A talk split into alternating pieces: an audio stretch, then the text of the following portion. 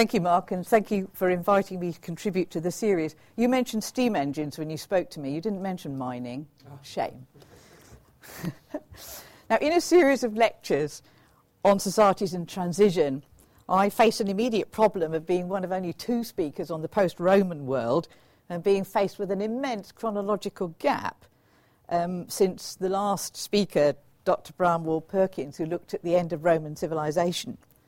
Perhaps it is perceived that the social transformation brought about by industrialization was indeed the major social change in that time span of over a millennium.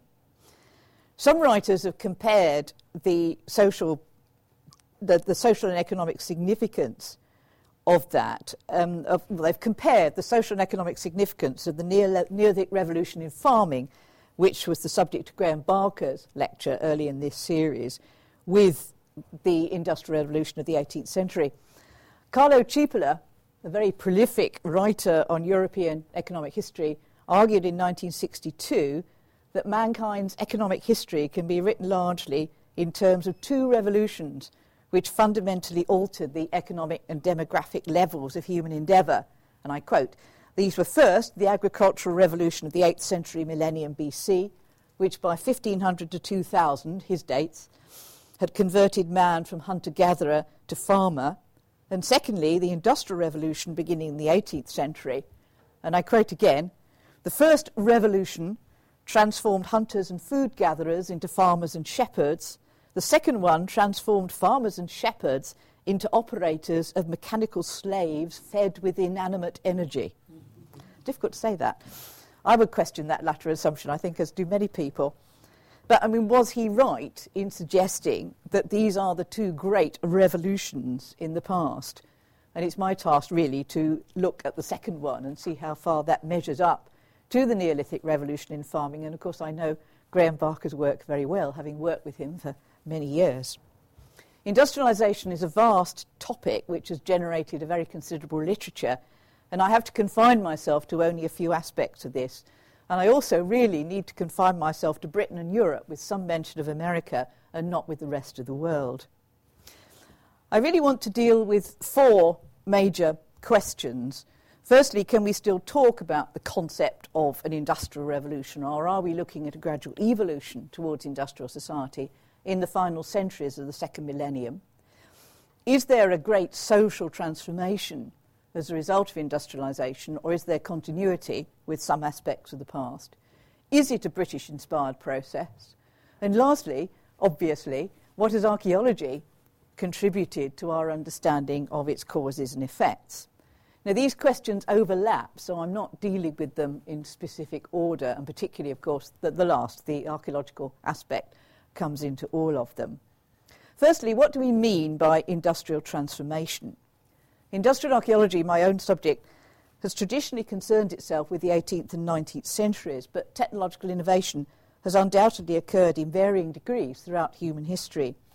Of the many of us who've written about industrial archaeology in the second half of the 20th century, only Arthur Raistrick firmly stated that the discipline should not confine itself to the 18th and 19th century, and I quote, because industry has an evolutionary history which progresses step by step with the evolution of societies and civilizations.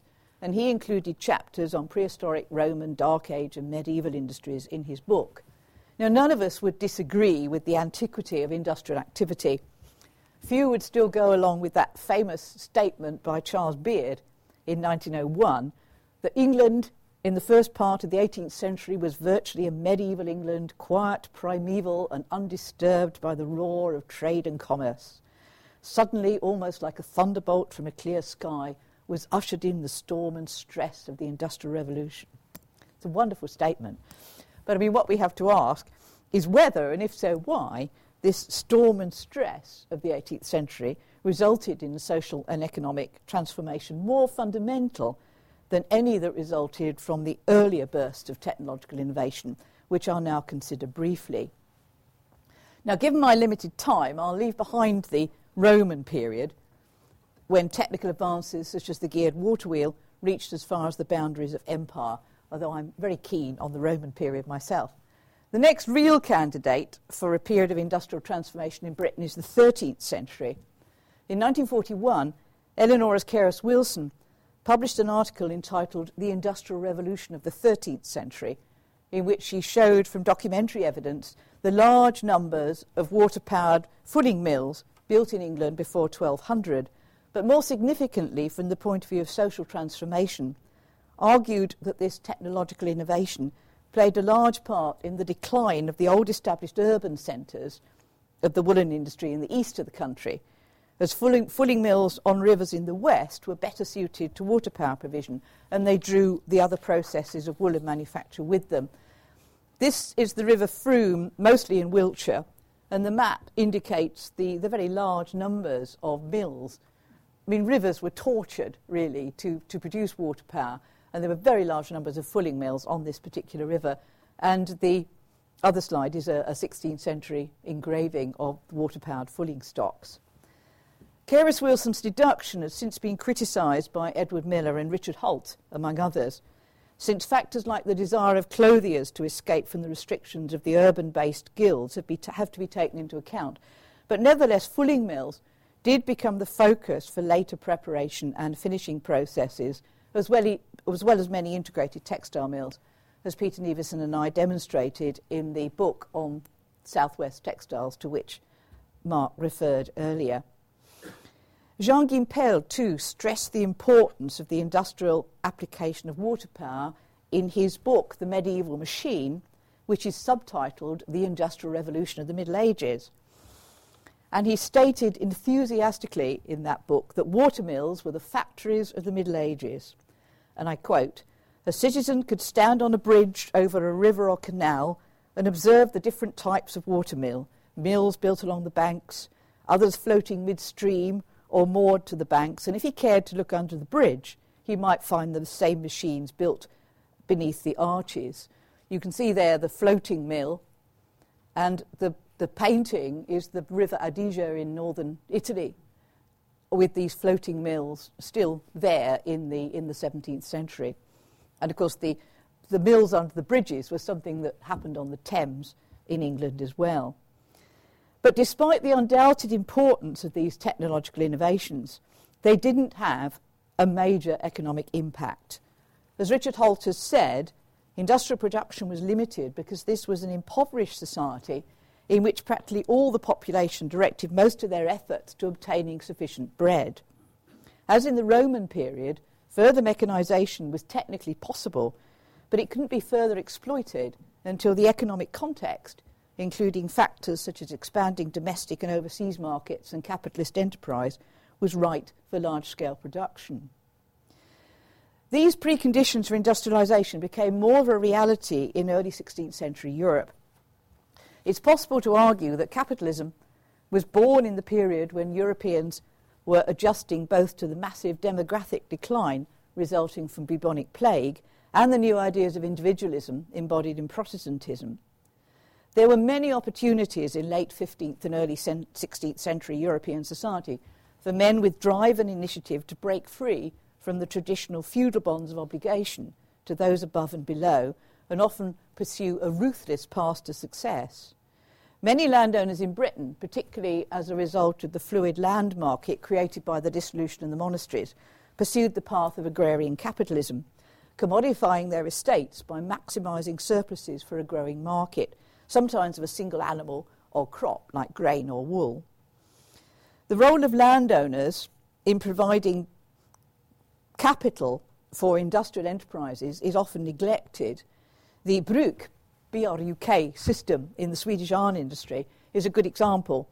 The iron furnaces often form part of a rural estate that was organised in a paternalistic manner, the Brukspatroner providing housing and social services. And in France, too, many of the charcoal iron furnaces there, this is Savignac-Lédrier in just south of the Dordogne, but you can see how the furnace itself, which I regret is not terribly clear there, but the furnace is there, and you can see the chateau dominating the landscape. And there, there's a lot of evidence of the relationship, really, between the chateau and the, the iron furnace in Europe, as well, of course, as in Britain.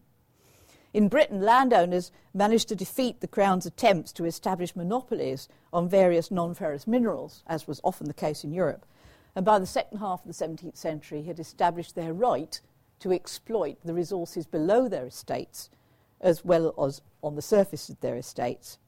And as I suggested earlier, rural industrial networks in the production of textiles was also well developed in the European countryside by the 17th century, often as part of a dual economy, as discussed by Frederick Mendels in his work on proto industrialisation, a much criticised but nevertheless useful concept to historical and industrial archaeologists as well as to historians. Added to all this was the creation of new overseas markets as a result of exploration and the beginnings of an Atlantic economy with the colonisation of both Ireland and North America. it's not surprising then that the period saw remarkable development both in the scale of industrial enterprise and in technological innovation. Now, interestingly, many of the new techniques were introduced into Britain from continental Europe, particularly in mining and metallurgy, which were far better developed in Europe in this period, continental Europe, as can be seen in this. This is the World Heritage Site of Røros in Norway. And you, you can see there, I mean, exploited by a Swedish company, but you can see there the, the, the company town with its magnificent Lutheran church in the centre, and these workers' housing rapidly disappearing under the, the slag heaps. I haven't been back for about 15 years, so whether it's changed since then, I don't know, but I was rather getting worried about some of the housing there. It was, in fact, German miners who helped to stimulate Britain's cotton industry, sorry, Britain's copper industry, despite, um, which was obviously vital for ordnance at the time, and the iron industry took a further step forward with the introduction of the charcoal iron blast furnace. This was brought over from Belgium in the late 15th century, but in reality added a further sophistication to the already well established water powered Bloomery iron furnaces, whose um, development has been charted by David Crossley in the University of Sheffield. That's a rather old picture of David with his rather flooded site of Pippingford in the Weald, and then the site he excavated at Rockley in Yorkshire with a cannon casting pit, which is what they're just working on in the, in the front of that. David Crossley has also shown how Flemish immigrants improved glass manufacture in England by the use of new types of furnace. Landowners began to develop industrial empires like the Lowther family of Cumbria, who from the 1660s undertook a sustained and massive programme of de- industrial development centred on coal mining and the development of the town and harbour of Whitehaven, as you can see here in its heritage guise, um, rather tidier than it used to be. Similar large scale enterprises in non ferrous mining were financed by the Dukes of Devonshire in the Yorkshire Dales, among others, and the Godolphin family in West Cornwall. This is one of the few surviving mine owners' houses from that period, Godolphin House, which has recently been taken over by the National Trust, who also own the, the mining landscape of the area. As long ago as 1934, the economic historian J.U. Nef suggested that the pace of change in industrial activity between 1540 and 1640 was only achieved again in the second half of the 18th century.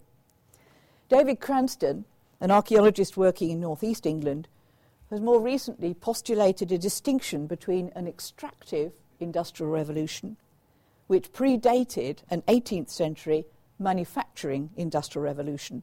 And I think that's a, an interesting concept.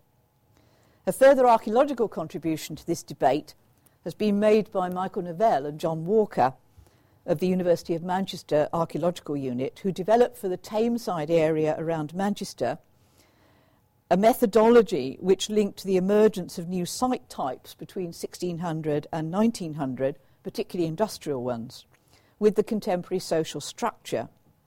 This has shown that distinct social groups, in this case landlords, freeholders, and tenants, I quote, cannot only be detected in the archaeological record, but have also shaped that record to some extent by the pursuit of their own distinctive strategies to seize the opportunities presented by growth.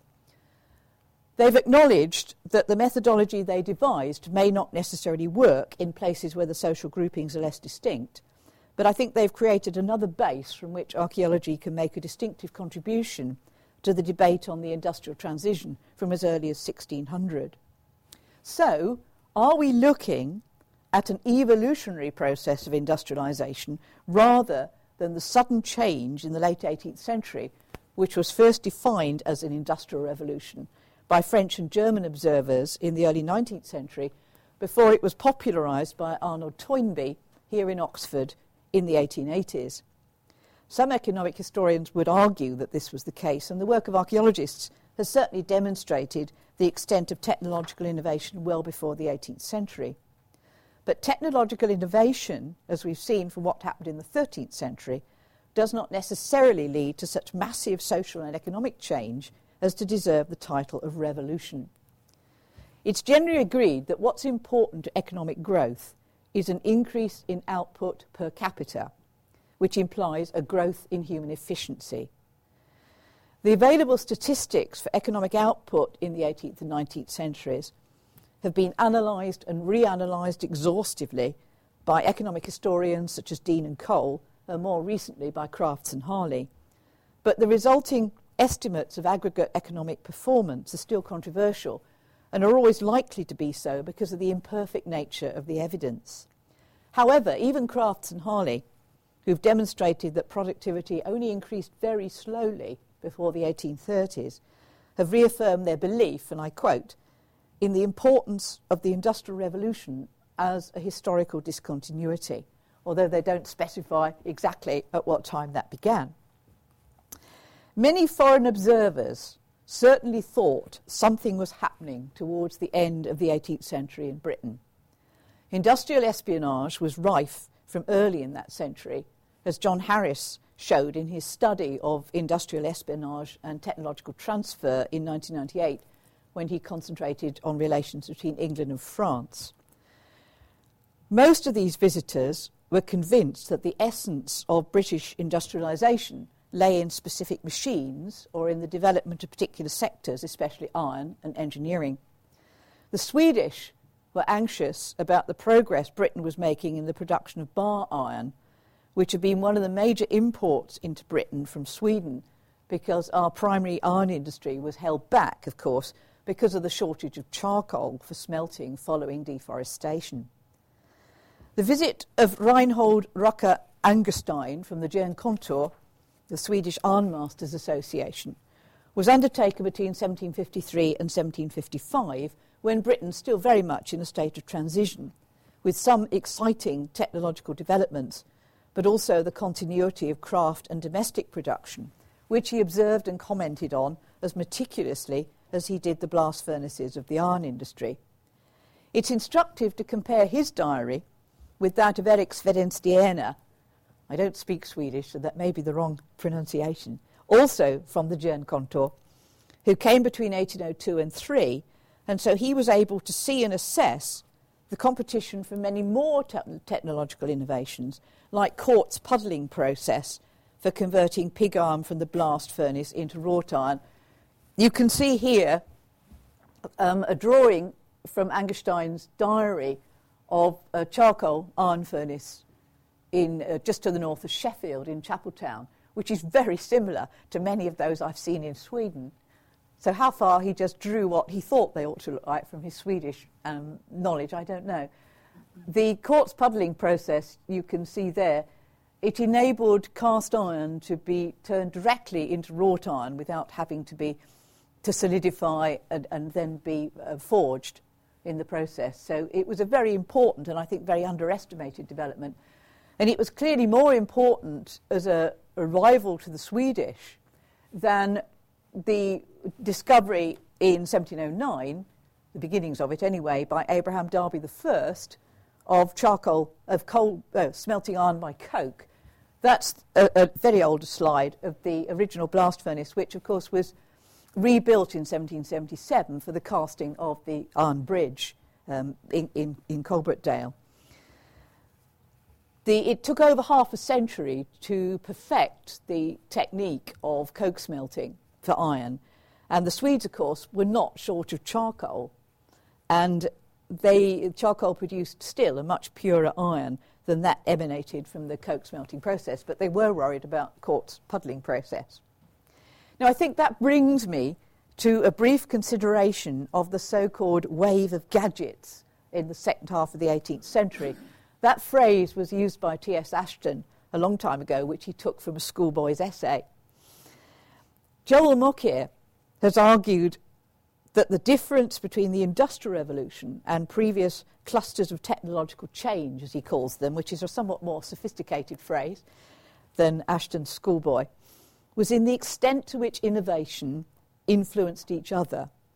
Often there was a complementarity effect. The successful solution of one problem almost invariably suggested the next step and so led to what Mokyr calls chains of creation. This is particularly true, of course, in the textile industry in the 18th century, but it applied to other innovations as well. And I just want to look briefly at their significance in the process of industrial transformation. I don't have time to deal with all of them, but I just want to concentrate on two the steam engine, because that's what Professor Pollard mentioned to me when he asked me to give this lecture, and innovations in textile production. In 1712, Thomas Newcomen perfected the atmospheric engine, which usually bears his name, which was mainly used for pumping water from depth in mines. You can see there the engraving of the engine, and then the, the other one is the reconstruction of the original one at Dudley. The first one was put up at Dudley in the West Midlands, so it was on a coal field, which is fine, because the problem with the Newcomen engine is that it's extremely inefficient and it uses vast quantities of coal. It was, of course, important as the first time that steam power had really been harnessed for industrial purposes. So its inefficiency wasn't a problem on coalfields, but it was in the tin mining districts of Cornwall, where they badly needed the steam engine because of the lack of good water power sites in the county and the increasing depth at which the tin ore was being found. There were no coal supplies, of course, nearer than South Wales. But the Newcomen engine could only improve the context of the work by enabling the men to dig deeper. It didn't affect the process of work itself. And the extent and misery of human labour underground was exposed graphically, as you can see here, in the Children's Employment Commission of 1842, which is a century and a half after Newcomen invented his engine. So the actual process of work underground didn't change. With pumping with the Newcomen steam engine, they could just exploit more ground. And I think there's a big difference between technological innovation that improves the context of work and technological innovation that improves the process of work, as I'll come back to. The Newcomen engine could only perform reciprocating actions, it could only pump up and down. Only when James Watt improved Newcomen's engine by, among other devices, the use of the sun and planet gear that you can see there, and eventually the crank. The, the crank had been invented, or patented anyway, by James Pickard, and he had a patent on the crank. And it was only when the patent expired in 1794 that Watt was able to cease using the slightly more cumbersome sun and planet gear and go on to using the crank. Now, once that is done, then the motion of the steam engine could be applied to the work itself by the use of rotary motion to drive the actual machines, and it's that that improved human productivity per capita. It led, therefore, to a growth in human efficiency. Now, enthusiasts such as George Watkins, whose um, collection of photographs is in the National Monuments Record in Swindon, and Colin Bowden, who I hope will deposit his collection of photographs in the National Monuments Record, have meticulously recorded steam engines which survived into the late 20th century. And you can see a couple of them here from the George Watkins collection in Swindon. This compelling interest by industrial archaeologists in steam power has, I think, led to a misconception about the importance of steam to industrial development in the late 18th century. The gains that the steam engine provided relative to water power were really relatively small before the 1830s. In Gloucestershire, for example, the woolen industry still obtained over two thirds of its power from water as late as 1838.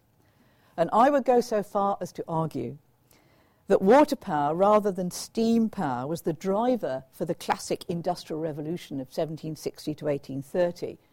But I have to temper this by the recognition that industrialisation is very much a regional phenomenon in Britain, and some areas with ready coal supplies, particularly Lancashire, made much greater use of steam power earlier. But it mustn't be forgotten that coal had to be paid for.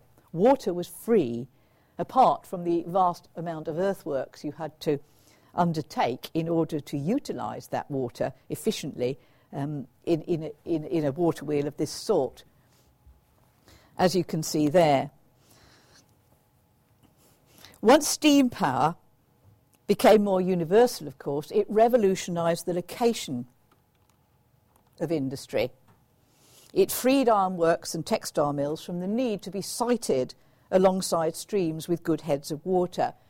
You can see here Duddon Furnace in Cumbria on the left, and you can, well, you can see all the woodland at the back, which was the, the purpose of it there because it provided charcoal. But that's the wheel pit that worked the water wheel that then drove the bellows on the bellows platform there. On the right is the furnace in South Wales at Blaenavon, which became a World Heritage Site in 2004, which is on a coalfield and so was able to make use of bellows powered by steam. So it, it, it freed industry from the locational restraint of water power once steam power became more universal.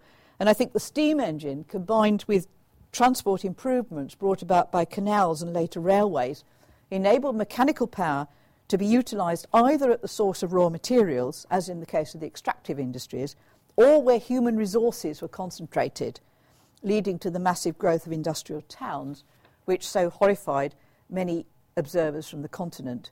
So I think steam power made a huge contribution to the extensive social transformation, but later rather than earlier in what one might call the longue durée of industrialisation. Now, the textile inventions, which are the staple of school textbooks on the Industrial Revolution, perhaps contributed even more to the increase of productivity per capita, and they certainly demonstrate Mokyr's concept of complementarity. Hargreaves' spinning jenny of 1764, Arkwright's water frame of 1769, and then James Crompton putting the two together in the spinning mule of 1775 speeded up the spinning process to such an extent that efforts had to be made to mechanise the hand loom, a much more difficult process which was only partially achieved by Edmund Cartwright in 1785. And I should say that most of these inventions to start with were applied to the cotton industry, the fledgling cotton industry, rather than the woolen industry. The Jacquard loom, a French development in 1803, and then later the British invention of the Dobby loom, enabled more complex patterns to be woven. But it is not until the 1840s that power, the power loom became more important to the weaving of cloth than the hand loom. Arkwright's water frame and his carding engine used in the preparation of the fibres required, they both required water power to drive them. And so late 18th century entrepreneurs sought waterside locations for their mills. And you can just see three of them here Coldharbour Mill in Devon, at Uffculme. The, this one is the, the Colonia Sedo in Catalonia, where there are large numbers of water powered textile mills with the, with the social housing around them. And then lastly, a Masson Mill in Derbyshire, one of, one of Arkwright's mills on, on the River Derwent. It was these machines, I think, which revolutionised the process of work. They improved human efficiency. They didn't just um, increase the amount of work that could be done in traditional ways. And, and if you look at this, this is the reconstructed wooden gearing and reconstructed water frames in the German equivalent of Cromford in Derbyshire at Ratingen, where they used an English clockmaker to replicate um, these machines. But if you, you look at this, you can see the, the water wheel down here and then the gearing and the driving there. And so you can obviously see the increase in output per capita because it took a woman usually. They've got many more spindles at once, whereas obviously when she's doing it in the home, she's only got one spindle. So it's the great increase upwards from the, the spinning jenny. But it's this above all that I think increases human efficiency and is the application of mechanisation to the process of work itself. Now, the adoption of these machines further separated home from workplace, but also affected social relations within it. The new machines were easily worked by the less well muscled but dexterous women and children. Um, one of the biggest jobs that women had to do was piecing the threads as they broke. That's why you usually see women standing there twisting the threads around. And the children at the bottom there are sorting the cotton once it, it came over, well, from Egypt and so on to start with, and then later, of course, from, from North America. The need for, but the need for good water power sites forced the entrepreneurs to attract their workforce to remote valleys in often hilly areas rather than locating their mills in well populated urban spaces. Many made use of the labour of pauper apprentices, taking children from the urban workhouses and placing them in dormitories from which they only emerged to labour in the mills. The apprentice house uh, at Styal in Cheshire is, is still preserved and it's, it's a great heritage site for children practicing being pauper apprentices, sort of. But, and I stress this again, families played a major role still in providing a workforce, and the saving grace for many of the males, of whom only a few were needed in these new mills, was the long survival of handloom weaving. Consequently, mill villages and even towns in the late 18th century remain mixed spaces of factories, workshops, and housing incorporating separate workshops. This is a 1960s over aerial shot of Belper in Derbyshire on the River Derwent. The large mill there, as you can see from the chimney, is a steam powered mill that was erected in 1912. But these are the Jedediah Strutt's mills, many of which have sadly now gone. So it was quite nice to find this, this aerial shot. But you can see how the mills are concentrated there. And then the housing comes up the street here. And the long row in Belper, this one here, that provides the housing. And at Styal in Cheshire, similarly. So movement within these sorts of spaces consisted of the early morning migrations, or late at night also of women and children out of the domestic sphere, while many of the men remained within the domestic sphere because it can, the, that continued to serve as their workplace. And you can see North Street in Cromford here, which is just one example of many, where the workshops remained above the housing and handloom weaving continued there while their families were at work in the mills. So it's an interesting juxtaposition of labour at that period.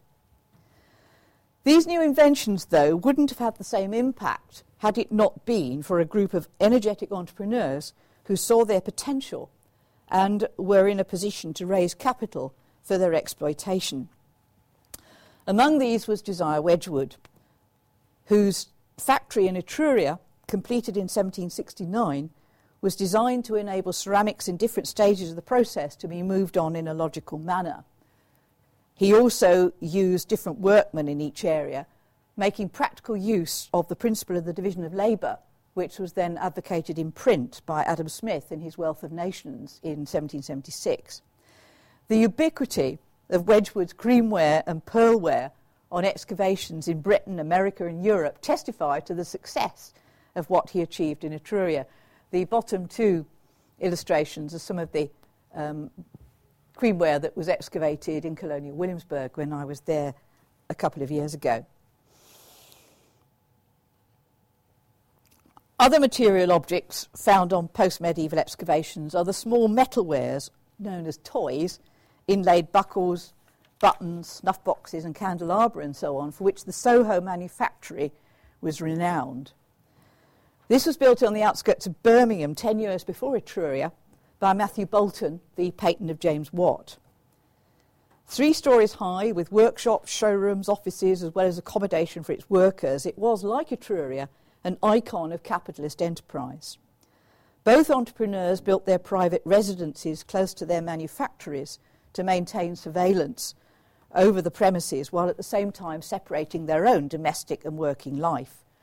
The style chosen for both manufactory and house was Georgian, and one might argue that Wedgwood and Boulton both believed that this universal style acted as a symbol of discipline to their potentially unruly workforce. This is a concept that's been developed at length in North America, particularly by Mark Leone, and in Britain by, by Matthew Johnson. Equally, though, both of them welcomed visitors to Etruria and Soho from both home and abroad, and by these means helped in the diffusion of new ideas. Mokyr has recently postulated the concept of an industrial enlightenment, arguing that industrial progress was driven not just by the appearance of new technological ideas, but also by improved access to these ideas through social networks. Peter Jones has very recently tested Mokyr's theory by means of a study of visitors to Soho in the second half of the 18th century and agrees very much on the importance of the individual rather than the structure or the machinery in diffusing technological ideas. And I quote from Jones The Soho manufactory without Boulton, like Etruria without Wedgwood, was an imposing but empty red brick shell. But the sons of both of those two, Matthew Boulton and, and of James Watt, were not prepared to offer the same hospitality at Soho, especially once James Watt's patent on his improved steam engine ran out in 1800. Richard Arkwright, too, was careful to sell licenses for his patent on the water frame until it expired in 1785. And Patrick Colquhoun calculated in 1788 that 200 mills had then been built on Arkwright principles. These are just some of those uh, remaining in, in Derbyshire, except for that, that one which is in Staffordshire. And these have all been um, carefully recorded by the, the Royal, they were recorded by the Royal Commission and then by English Heritage. The sheer scale of these buildings, like Etruria and Soho, obviously excited the attention of domestic and foreign travellers alike, not always favourably. Viscount Torrington descried, decried Arkwright's great flaring mill which had desecrated the natural beauty of the Aysgarth Falls in North Yorkshire. But I think such structures gave a misleading impression of the extent of factory development, which in reality was only utilised in a comparatively small number of industries before 1830. In 1995, English Heritage characterised the discipline of industrial archaeology as one that was concerned with, and I quote, the classic constituents of the Industrial Revolution capital investment, organised labour, technological development, and the factory scale of production. Gillian Darley, in her book called Factory, has intriguingly described the factory or factories as inscrutable envelopes of human activity. It's a very good phrase. What went on inside them, of course, was generally unknown to those outside, unlike domestic industry with which most people were familiar. Uh, this is the great loom shop in Queen Street Mill in Burnley, which has been preserved. And you, you get some impression of the, the scale of the interior of a late 18th, early 19th century factory. Industrial archaeologists have begun to try to understand the dynamics of such internal factory spaces. Ian Mellor in York made use of the techniques of spatial analysis to try to understand the ways in which the physical shape of textile mills impacted on the social dimensions of production and the structuring of labour relations. His work, along with that of others, suggests that men still occupied supervisory roles within the factory, as they'd always done in the home, and that skilled men were not entirely driven out of factory employment, as is often suggested. Another myth has been exploded by my research student Ian West in his work on the impact of gaslighting in early factories, particularly to see how far such technological innovation affected patterns of work. It's always been believed that with the introduction of gaslighting meant that manufacturers could therefore increase shift work and keep their workers employed both day and night. Ian's work has certainly shown that in fact night work did not increase when better lighting became available because it just wasn't economic, it wasn't efficient, and he suggested that other culturally based assumptions about the impact of lighting on industrialising societies also need to be re examined. But the concept of the factory scale of production doesn't necessarily mean that all processes had to take place within large purpose built structures. From at least the 16th century, the clothiers of Wiltshire and Gloucestershire and elsewhere had been organising the whole process of cloth manufacture by making the use of workers in their own homes for spinning and weaving, together with water powered mills for fulling, the finishing process, and also for other preparation processes. Some accommodated part of their workforce in workshops either within or attached to their own homes for purposes of control and surveillance. This is Courtfield House in Trowbridge in Wiltshire, refronted in the mid 18th century, but it's got obvious evidence there of the top floor workshops to the rear of more elegant living quarters, where some of the work was carried out by his, his workforce. This was equally true in many parts of Europe. Michael Mende has stressed how the, in the Eichsfeld region of Germany, and I quote, the 18th century woolen or woolen worsted manufacture was centred on the owner's residence. It was the heart of the business enabling the owner to keep visual control over both the stages of manufacture and the quality of the products. This is a remarkable building uh, in Monschau in Germany of um, a, a, clothier's house, and you can see the two, the two doorways there. That's his own entrance, and that's the entrance for the workforce who go in that way and into a water powered factory at the side, and these are the weavers' houses um, at the back of the mill.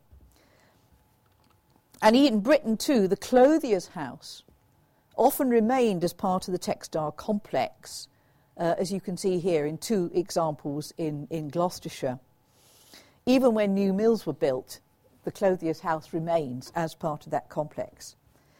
Many late 18th century British textile factories were constructed alongside early fulling mills and concentrated on spinning, with the weaving still being carried out in the domestic environment. It has been argued that until spinning machines could be worked at speed, which is not really until the 1830s, the factory system didn't possess great advantages over cottage industry, and certainly the spinning jenny remained in use, which is hand powered. Even if it was collected into workshops, it remained in use right through the 1820s. So, economic historians, as well as industrial archaeologists, have recently then placed much more emphasis on new forms of industrial organisation in the late 18th and early 19th centuries, in which machine based production in factories coexisted with the continuation of outwork in a variety of industries, including textile manufacture, the production of boots and shoes, and metalworking. You can see there, um, that's an illustration from Diderot's encyclopedia of framework knitting, the the knitting industry of the East Midlands, and I mean that's another knitting frame, boot and shoe making, and the, the hand loom. The agents of change were the machines worked by water power, which I discussed earlier.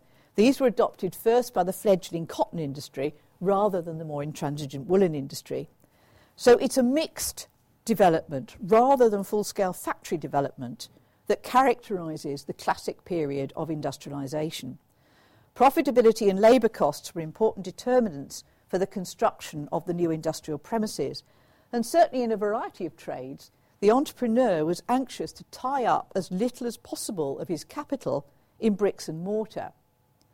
Processes requiring mechanical power, like cotton and wool spinning, or needing close quality control, like cutting out leather um, for boots and shoes, require purpose built structures but he was prepared to allow, and in fact anxious to allow, many other processes weaving cloth, stitching leather, knitting stockings, lasting boots, making nails and chains to remain in a domestic environment. The, the other two are silk weaving, and um, this one is, is nail making in the West Midlands, where in the 1850s nails were still being made in little workshops at the back of people's houses, even though you know the main primary iron was being produced in much larger complexes. These are framework knitters' houses in Nottinghamshire, and these are the famous Cash's um, buildings in Coventry, where they tried to introduce steam-powered looms into the silk mills in Coventry. the result were numerous strikes. And so the entrepreneurs there compromised with their workforce by building these rows of houses, or in fact triangles of houses, with the weaving shops at the top and the housing at the bottom, and providing steam power around the lot with a central steam engine. So it's a wonderful example there of, of, of compromise. Many of the clothers of Gloucestershire stated to the commission set up in 1802 to investigate the troubles in the woolen industry that it wasn't worth their while building weaving shops to centralise the handloom weaving process. John Jones of Bradford on Avon said he would need a building 100 feet by 326 feet with four floors to house 100 broadlooms, that it would just be not be worth the expense at a cost of 2,000 to 3,000 pounds. Similar arguments were used by the hosiers at the time of the 1844 parliamentary inquiry into the condition of the framework knitters about the expense of building factories for knitting frames when they could get the work done in the knitters' houses. So, the practical effects of these policies is seen in the large numbers of domestic workshops that were constructed in the first 30 years of the 19th century and beyond, not just for textile industries but also for leather and small metal trades. These are handloom weavers' houses in West Yorkshire, which are constructed as part of farm complexes. It became an additional way um, for farmers to, to make further rents. And the cotton weaving houses in Lancashire are rather different because cotton demands a damp environment for the, if not for the actual weaving process, for setting up the loom and sizing the warps and so on. And so Geoffrey Timmins discovered long ago that the, the workshops up in there are cellar workshops, and you can just see um, where the handloom weaving took place below ground. These outworkers retained what was in reality an illusory independence they might not control the actual product, but at least they could still control the rhythm and intensity of the process by which the product was manufactured, something that became impossible under the full factory system. But they were by no means an undisciplined casual workforce. Their working lives were governed by the need to co- collect raw materials, work on them, and return their finished pieces to the clothier. But as their home was their workplace, this time discipline was mediated by the daily needs of their families, their neighbours, and their communities, something that became much more difficult to sustain within the highly urbanised industries of the north of England in the mid 19th century and beyond.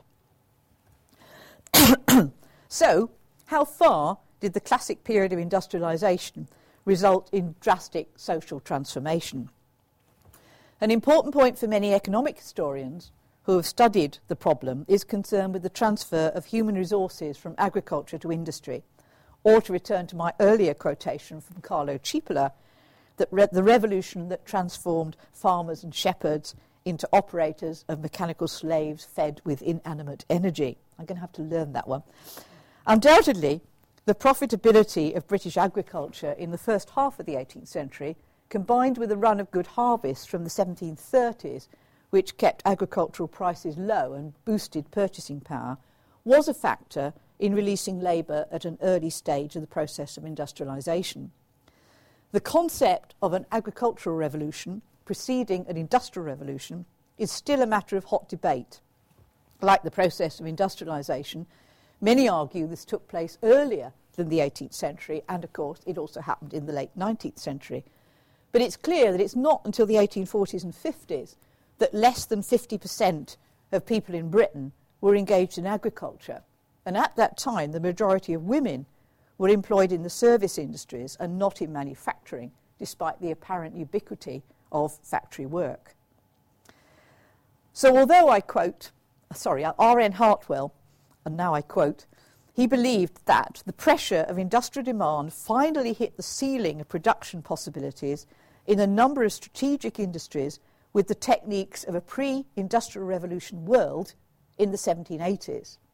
But others would argue that further productivity advance was held back by the dominance of relatively labour intensive work until at least the 1830s, something that was possible because of the considerable population growth within the period. And I would agree with that. And the analogy, of course, is with the Far East now, where so much industry has been transferred into a labour intensive environment. There was no shortage of labour in Britain, unlike the USA in the early 19th century, where a lack of population certainly prompted the use of as much mechanisation as possible. So, technological innovation did bring about a degree of transformation in Britain in the late 18th century, which amounted to a historical discontinuity with what had gone before. But the process of social transformation was an ongoing one, which isn't finally worked out until the second half of the 19th century.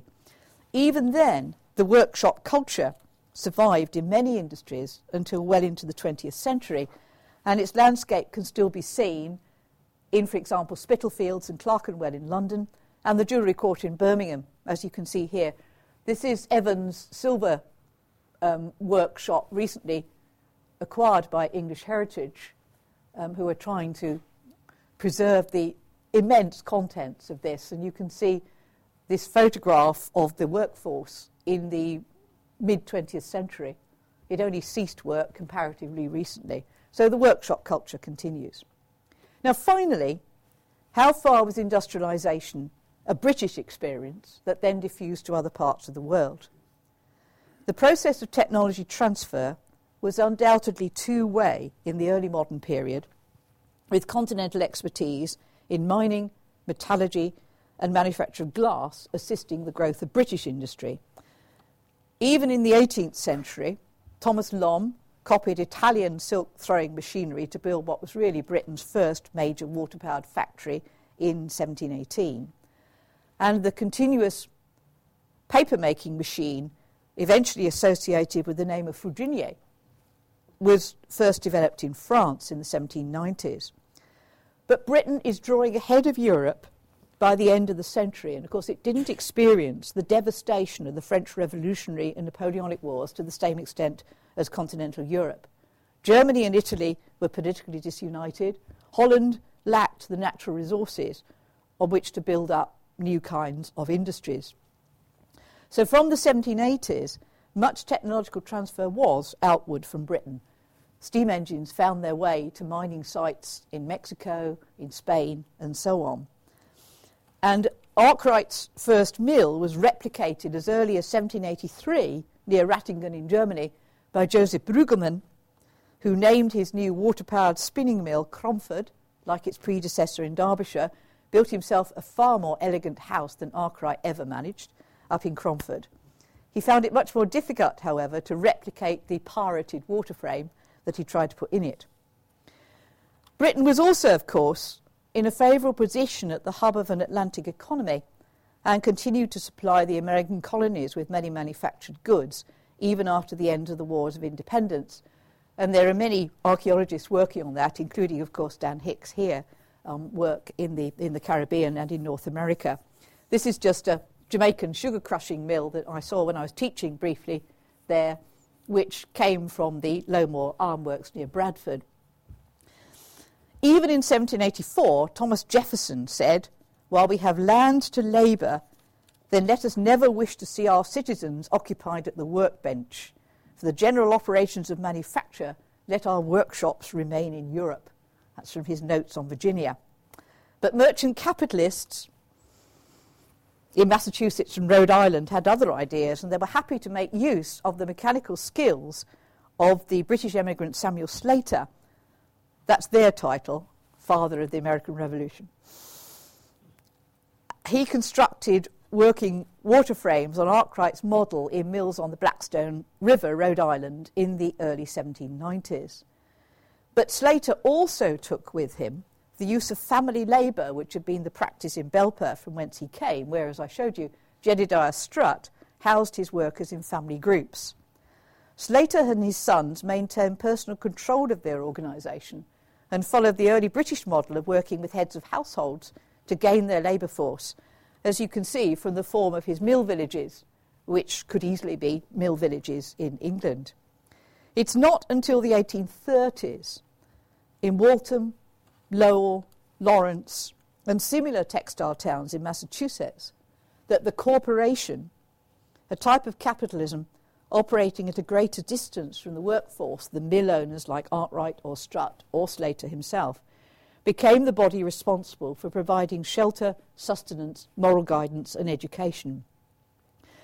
Mater- the material expression of these actions was the boarding house for single girls from the countryside who worked the power looms in the mills, watched over in the domestic arena by matrons, and in the work arena by the agents of the corporation. Um, you can see here the, the mill, and then these are all the boarding houses associated with it, and that's one of the surviving boarding houses here um, in, in Lowell. Spatially, only a few yards separated factory, boarding house, and agent's house, all woven into an urban fabric bisected by canals which provided the power to the mills and they provided a very different industrial scene from the unplanned sprawl of many British industrial towns and were deliberate expressions of corporate paternalism, which Stephen Mrozowski has suggested served to crystallise class distinctions, something I think that had been far less obvious in Arkwright's or Slater's villages. Britain, therefore, was the first to contend with the social problems of industrialisation – the growing industrial towns had no adequate municipal government to ensure attention to the health and hygiene of workers before at least the 1830s. As Riello and O'Brien have said, the diaries, autobiographies, and memoirs of overseas travellers, and I quote, abound with descriptions and comments on England's industrial development in the form of highly lyrical scenes, amazing industrial processes, nostalgic visions of nature, and praise of modernity but also extremely critical views about the poverty, squalor, and disamenities of urban living. Most rejected the British model as a way for their own societies to progress and sought other ways to ensure their futures as industrial nations. The British Industrial Revolution, if we can call it that still, was carried out with the minimum of government interference, which permitted both untrammelled development and the exploitation of a large section of the population for the purposes of profit. The industrial landscape of Britain reflects this unplanned laissez faire approach. There was, for example, no standardisation of the width of canal or railway networks until the mid 19th century. You can see there the, the, the Huddersfield Narrow Canal up near Saddleworth, the Broad Canal, the Leeds and Liverpool Canal at Bingley Five Rise Locks, and the bottom two pictures are East Midland horse drawn wagonways that were still hauling coal in Derbyshire, and this particular one is hauling coal up from the Grantham Canal to Belvoir Castle in the late 19th century. So standardisation took a long time to come. There were no controls either on the provision of housing or the enforcement of basic municipal amenities. So British society moved slowly and painfully from an agrarian, rural based community to an urban, manufacturing based one, and the rest of the world, while adopting British technology, saw what aspects of industrialisation to avoid if they could. Mokyr once again has said, I quote, technological progress was a multinational collaborative effort in which Britain's advantage was both qualitative and ephemeral. Archaeologists, I think, have made a considerable contribution to this reinterpretation of industrialisation by demonstrating from the remaining physical evidence both the mixed spaces of early industrialisation with houses, workshops, and small factories, of which you can see a selection there, and the crowded urban fabric associated with 19th century industrialisation. Unfortunately, well, unfortunately or fortunately, depending on your viewpoint, um, this is a scene in Lancashire at Shaw which no longer exists, as you can well imagine. But you can see the lodges providing water for the steam engines, the chimneys, and so on, and this crowded factory development there. Um, this, this factory here is in Derby, uh, and that one's in West Yorkshire. And I think, as in earlier periods of history, the mundane tells the human story more effectively than the spectacular survivals from the past. And one of the problems with industrial archaeology, of course, has been that industrial heritage has inevitably concentrated on spectacular survivals, the first, the biggest, whatever. I think the archaeological version of that is to look at the mundane and see what it can tell us about the processes of industrialization which is why I spend my time scrabbling around workshops rather than large factories. Thank you.